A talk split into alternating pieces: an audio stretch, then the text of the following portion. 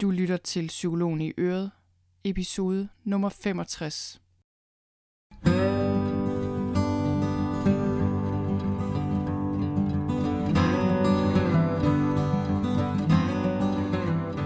Velkommen til Psykologen i Øret. Jeg er psykologen Birgitte Sølstein, og Øret, det er dit.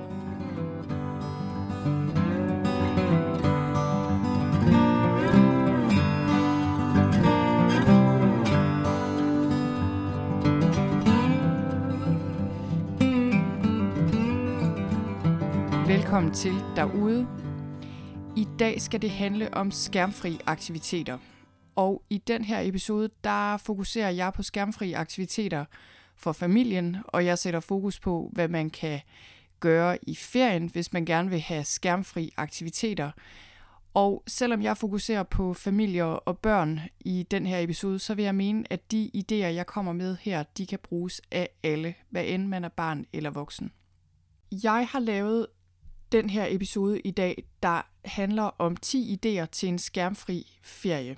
Eller rettere sagt, skærmfri aktiviteter, der stimulerer sanserne og skærper opmærksomhedsevnen og skaber kontakt.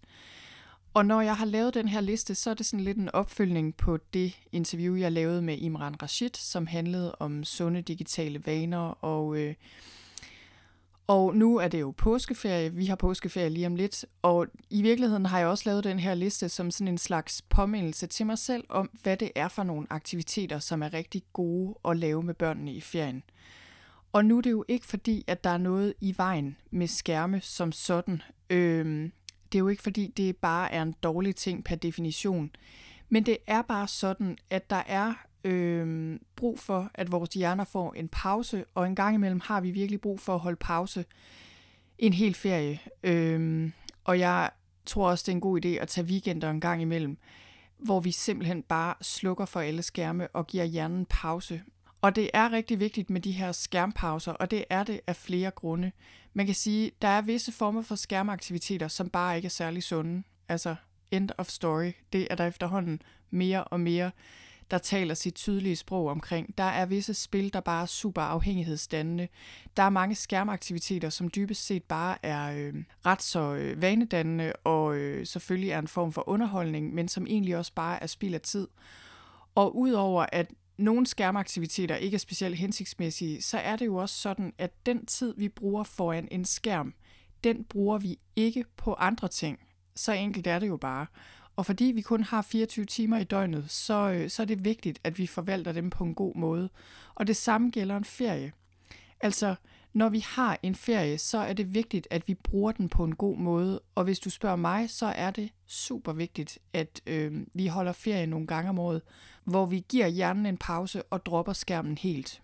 Og når det er så vigtigt, så er det fordi, øh, vi har brug for at bevæge kroppen og stimulere sanserne. Vi har brug for at gøre ting, der kræver øjenkontakt med andre mennesker. Vi har brug for kropskontakt. Vi har brug for kontakt til vores egen krop og vores egen følelser.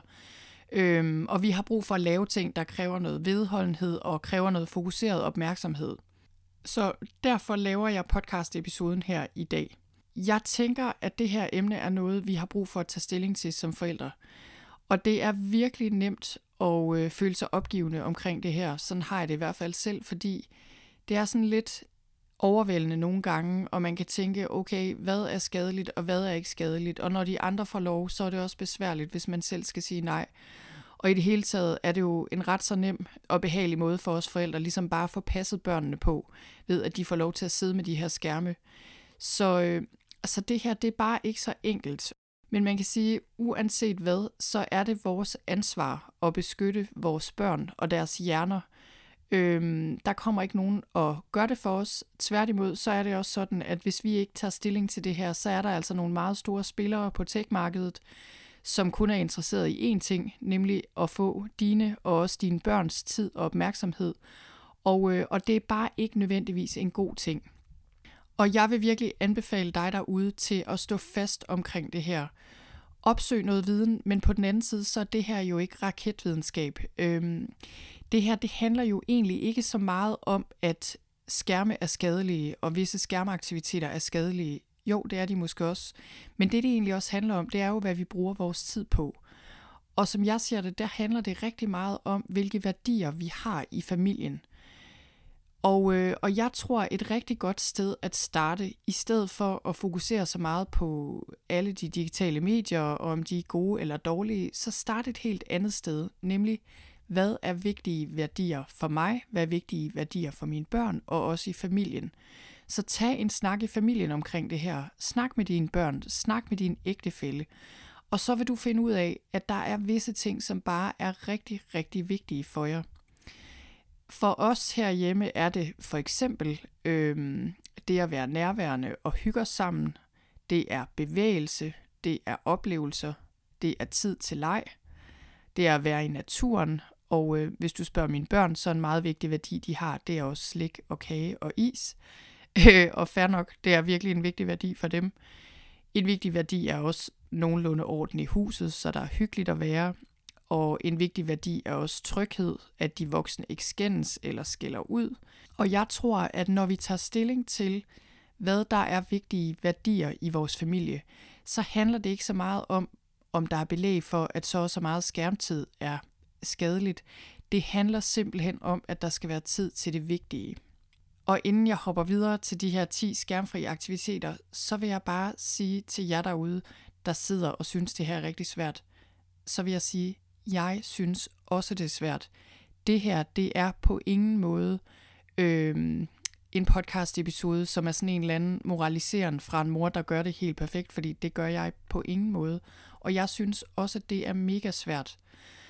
Og jeg har en søn på snart 10 år, som har en medfødt hjerneskade, og han øh, bliver meget hurtigt træt og bliver nogle gange ret overvældet rent socialt. Og det nemmeste i verden vil være at give ham en skærm, fordi så er der ro. Og han plager os rigtig meget om det. Og det gør vi også nogle gange. Men vi bliver bare nødt til at holde igen, fordi han kan slet ikke styre det selv. Og sådan er det øh, især med nogle børn. Deres hjerner er ekstra sårbare, kan man sige.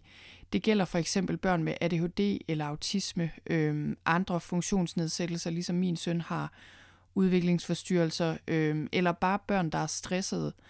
De her børn, de har ekstra meget brug for, at hjernen får en pause, og de her børn har måske også ekstra meget brug for at træne vedholdenhed og kognitive færdigheder, som man altså kun kan træne, når man ikke er opslugt af spil eller underholdning på en skærm.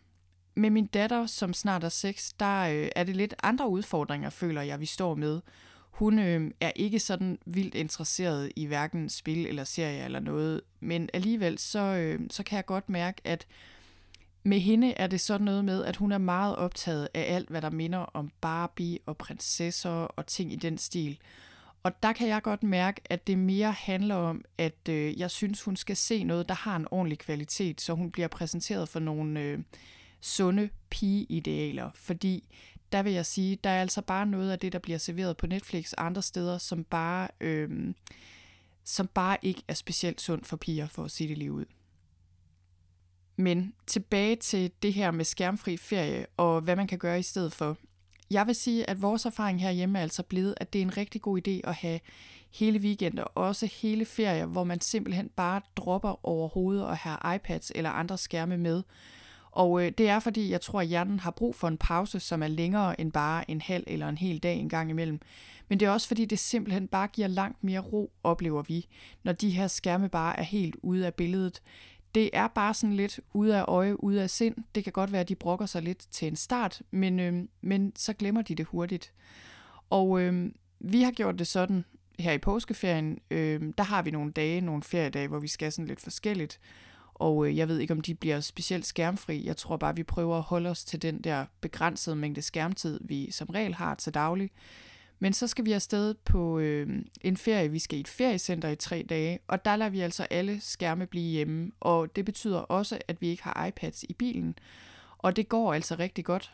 Som sagt, nogle gange brokker de sig lige i starten, især min søn. Men når det så er overstået, så går det rigtig fint. Og det her med at holde skærmfri ferie, eller have skærmfri tid en stor del af dagen, det kræver bare lidt mere af os forældre, end hvis vi bare lader vores børn spille eller se serier.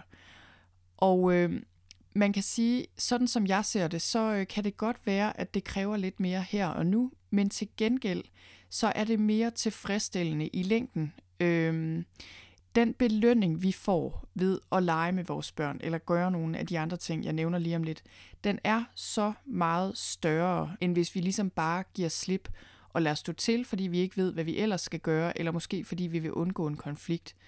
Så øh, når vi gør nogle af de ting, som i sidste ende virkelig giver os bedre kontakt med vores børn, sjov, leg, hygge, at de lærer noget, at vi lærer hinanden bedre at kende, så giver det altså bare rigtig god mening, og det er altså konflikterne værd. Om ikke andet, så føler jeg i hvert fald, at, øh, at det her med at, øh, at sætte nogle grænser for vores børn, og øh, at have regler og have en holdning til det her, det er bare dybt nødvendigt. Og jeg kommer til at tænke på det her citat fra Mahatma Gandhi, der sagde, Be the change that you wish to see in the world. Og det øh, tror jeg virkelig også gælder for digitale medier. Altså vores børn, de gør, hvad vi gør, og ikke hvad vi siger. Så, øh, så jeg tror selvfølgelig på, at det her handler om, at vi forældre først og fremmest går vejen med at foretage os noget konstruktivt, i stedet for hele tiden at hænge i telefonen. Og jeg tror bare, at det er rigtig, rigtig godt for vores børn at lære, at alt behøver ikke at være specielt underholdende, øhm, og at nogle aktiviteter kræver en indsats, før man ser resultatet. Så hvis du lige nu er helt desperat og bare tænker, det her det får jeg aldrig min familie med på, vi har haft dårlige vaner i årvis, mine børn er allerede teenager, whatever du sidder og tænker derude, så vil jeg sige, at det bedste råd, jeg nok kan give dig i forhold til at få en god ferie og begynde at implementere nogle af de her skærmfri aktiviteter, det er, at du selv går forrest. Og jeg tror på dybt ind i min sjæl, at når vi gør det som forældre, så følger vores familie efter før eller siden. Så nu vil jeg hoppe over til de her 10 skærmfri ferieaktiviteter, der stimulerer sanserne, skærper opmærksomhedsevnen og skaber kontakt. Den første, jeg vil nævne, det er lydhistorier. Herhjemme, der elsker vi bare lydhistorier, og øhm, børnene lytter til dem nogle gange, når vi kører på ferie for eksempel, eller når vi er på ferie. Nogle gange sidder de bare og lytter, nogle gange sidder de og tegner til. Og øh, jeg har lige set, at Harry Potter er kommet på dansk, indtalt af Jesper Christensen, og den skal vi i hvert fald helt klart have fat i. Og øh, ellers så kan jeg også anbefale en podcast, der hedder Radionauterne, som er til børn. Og øh, ellers så er der jo forskellige lydbogstjenester, man kan låne ting på e-reolen. Altså der er rigtig, rigtig mange gode muligheder for at lytte til ting på lyd. Næste ting er en tur ud i naturen. Så her kan man jo gøre nærmest uendelig mange ting. Man kan tage på skovtur, tage til havet, gå ud i haven.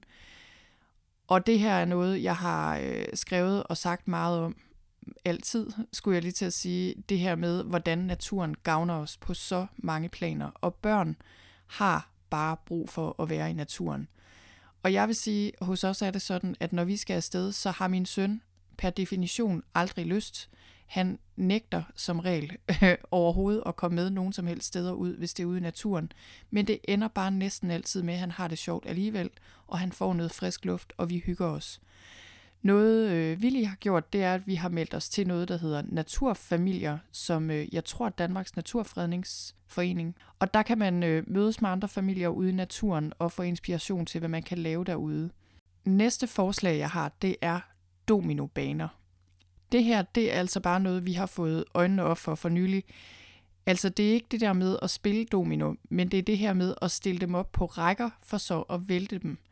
Og vi har købt en kæmpe pakke med dominobrikker, og jeg fandt ud af, at man kan simpelthen få dominosæt, som er lavet til det her formål med alle mulige trapper og kugler, der ruller og ind på min blog i noterne til den her episode, som er på sølvstein.dk-skærmfri ferie, der øh, har jeg linket til det sæt, vi har købt, og det kan vi bruge rigtig lang tid på at stille op i stuen, mens alle holder vejret, og så synes børnene bare, at det er evig sjovt, når vi vælter det. Næste idé er puslespil. Og puslespil, det er endnu en ting, som vi øh, har genoptaget sådan lidt herhjemme vores børn kunne rigtig godt lide at lave puslespil, da de var små. Det var sådan nogle nemme puslespil. Øhm, men så har der været en pause, og nu er vi for nylig begyndt at lægge store puslespil sammen. Og vi har lige købt tre nye i en boghandel her til påskeferien, og det jeg har gjort, det er, at jeg har købt sådan en stor plade. Jeg har faktisk bare købt sådan en stor ramme i en genbrugsbutik, som vi så lægger dem på, så vi kan tage dem ned fra bordet, når vi skal bruge bordet. Og jeg vil sige, med de her meget store puslespil, altså det er helt klart min mand, der har mest tålmodighed i vores familie, og han er rigtig god til at lave de her puslespil, og så vi andre, vi går sådan lidt mere til og fra. Men mine børn, selvom de ikke er så store, de synes altså, det er rigtig sjovt og hyggeligt, det her med også at lave et lidt større puslespil. Næste punkt på listen, nummer 5, er leg. Det gode ved børn er, at de er rigtig gode til at lege, så hvis du tænker, jeg har ingen anelse om, hvordan man leger, jeg har glemt det, jeg har aldrig kunne finde ud af det, så, øh, så lad dine børn vise vej. Børn er bare skabt til at lege, og man kan sige, på en måde så er øh, leg barndommens arbejde, har jeg set et sted, et citat, der sagde, og det tror jeg rigtig meget på. Børn lærer via leg langt hen ad vejen, og leg er nødvendigt for børn, og også for voksne for den sags skyld. Og det her, det er noget, jeg godt kunne blive bedre til. Da min søn var lille, mit ældste barn, øh, da han var lille, der kunne jeg lege med ham i timevis, og jeg kunne bare nyde det og være sådan helt i flow omkring det. Det er jeg ikke så god til nu. Nu har vi to børn. Øh, jeg vil ikke sige, at vi har mere at se til, men jeg tror bare ikke, jeg er så god til at komme ind i det der flow, og jeg bliver hurtigt restløs og keder mig. Men jeg prøver at blive bedre til det. Og øh, hvis du har mindre børn, så vil de elske at lege fantasileje med dig. Og hvis du har lidt større børn, så er sådan noget som spil og sport en rigtig god form for leg. Nummer 6 er lave mad sammen efter gode kogebøger. Madlavning er en af de ting, som stimulerer sanserne rigtig meget, både via duft og syn og den taktile sans, altså det, man rører ved. Og, øh, og madlavning kræver også i et eller andet omfang noget koncentration og noget vedholdenhed. Og jeg vil virkelig anbefale, at man køber eller låner rigtig gode kogebøger, så man har dem på papir, så børnene kan bladre i dem og selv vælge, hvad de gerne vil lave. En kogebog øh, eller en bagebog, som mine børn virkelig er glade for lige for tiden, det er Hakkebakkeskovens bagebog. Den er bare rigtig fin. Vi har også en kogebog, der hedder Børnenes Køkken, og vi har en, der hedder Harjus Køkken, og vi ønsker os flere, fordi jeg kan rigtig godt lide det der med, at opskrifterne netop ikke er på en skærm, men er i en bog. Og, øh, og igen, jeg kunne godt blive endnu bedre til at lave mad med mine børn, fordi det er ikke noget, jeg altid er specielt god til i hverdagen i hvert fald, men jeg tænker, at i ferierne, når man har god tid, så lav det simpelthen til en mission at finde nogle gode opskrifter. Lad børnene bestemme, og de vil helt sikkert bestemme kage og alt muligt i den stil. Men lad dem bestemme det, fordi det er sjovere for dem at lave, og, øh, og handle ind til det og hygge jer sig med det. Nummer syv er, lav et kreerskab og tegn og mal. I vores hus, som vi er flyttet fra, der havde vi sådan et kreerskab i vores stue. Og det har vi ikke helt fået etableret endnu her i vores nye hus, eller lejlighed, som det er. Vi bor i en midlertidig lejlighed. Men øh, det er en rigtig god idé at prøve at have papir og kreasager i huset. Jeg kunne rigtig godt lide at tegne og male som barn, og det er der rigtig mange børn, der kan, især hvis de har gode remedier. Tag en tur til Panduro Hobby. Hvis du har penge til det, så køb ting og sager og put det i et skab, så du altid har et arsenal af ting og sager, som børnene kan finde frem. Der er simpelthen ikke noget bedre end at have sådan et skab fyldt med gode sager, man bare kan finde frem og give sig til at male og tegne og klippe og klistre. Næste idé er tag i svømmehallen eller sportshallen. Det her er noget, vi øh, gør en hel del med vores børn, og igen, så er det faktisk min mand, der er bedst til det. Han tager ofte i svømmehallen tidligt om morgenen med vores børn for at undgå for mange mennesker. Jeg er ikke nogen særlig stor fan af mange mennesker og helt vildt meget støj, og det er mine børn heller ikke, øh, især ikke min søn. Så derfor prøver vi at undgå svømmehallen, når der er alt for mange mennesker, fordi så kan det faktisk godt blive sådan en rimelig stressende oplevelse. Men om morgenen er der som regel ro, og det er bare en rigtig, rigtig god aktivitet. Sportshaller er jo også ofte steder, man bare kan tage hen og lege eller spille bold. Og øh, igen, så min mand er rigtig god til at tage en bold med, og så simpelthen tage op i hallen sammen med børnene og bare få et par timer til at gå der.